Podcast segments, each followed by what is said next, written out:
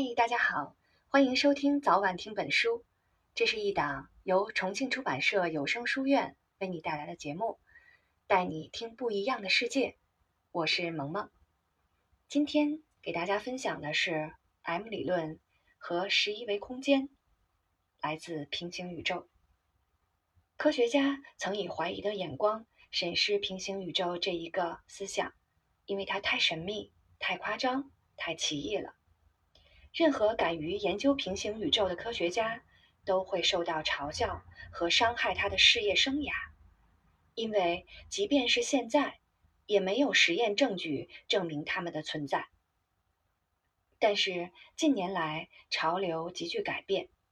本星球杰出的思想家都在极为兴奋地探讨这一课题。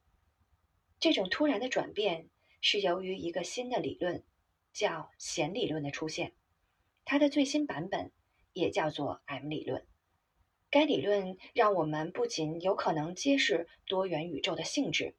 还能让我们能够解读上帝的心思。正如爱因斯坦曾经雄辩地指出那样，如果这一理论被证明是正确的，这将代表过去2000年自希腊人首先开始探索单一的、一致的和全面的宇宙理论以来的物理学研究的最高成就。关于弦理论和 M 理论所发表的论文数量是惊人的，有几万篇。关于这个课题举办了几百次的国际会议，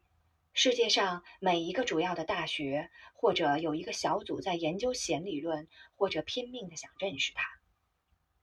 尽管此理论不能用我们今天的薄弱的仪器来检测，但它仍然激发了物理学家、数学家甚至经验主义者的极大兴趣。他们希望能在将来利用外层空间强大的吸引力波检测器和巨大的原子对撞机检测此理论的正确性。最终，这个理论可能回答自大爆炸理论提出以来一直困扰宇宙学家的问题：在大爆炸之前发生了什么？这要求我们运用物理学知识的全部力量，运用几个世纪以来所积累的每一个物理发现。换句话说，我们需要一个万物的理论，一个包括驱动宇宙的各种物理力的理论。爱因斯坦花费了他生命的最后30年追寻这种理论，但他最终未能成功。目前能够解释控制宇宙力多样性的最重要的，也是唯一的理论，就是弦理论，或者它的最近的化身 M 理论。自古希腊以来，哲学家就已经推测，最终组成大块物质的可能是微小的叫做原子的粒子。今天用我们强大的原子对撞机和粒子加速器，我们已经能够将原子分裂为电子和原子核，原子核又可分裂为更小的亚原子粒子。但是我们找不到一个优雅的简单的框架，从加速器发现的是几百个亚原子粒子，名字也很奇怪，如中微子、夸克、介子、氢子、强子、胶子、W 玻色子等等。很难相信大自然在它最基本的层次上会产生这么多令人糊涂的奇异的亚原子粒子群。弦理论和 M 理论是根据一个简单的和美妙的思想，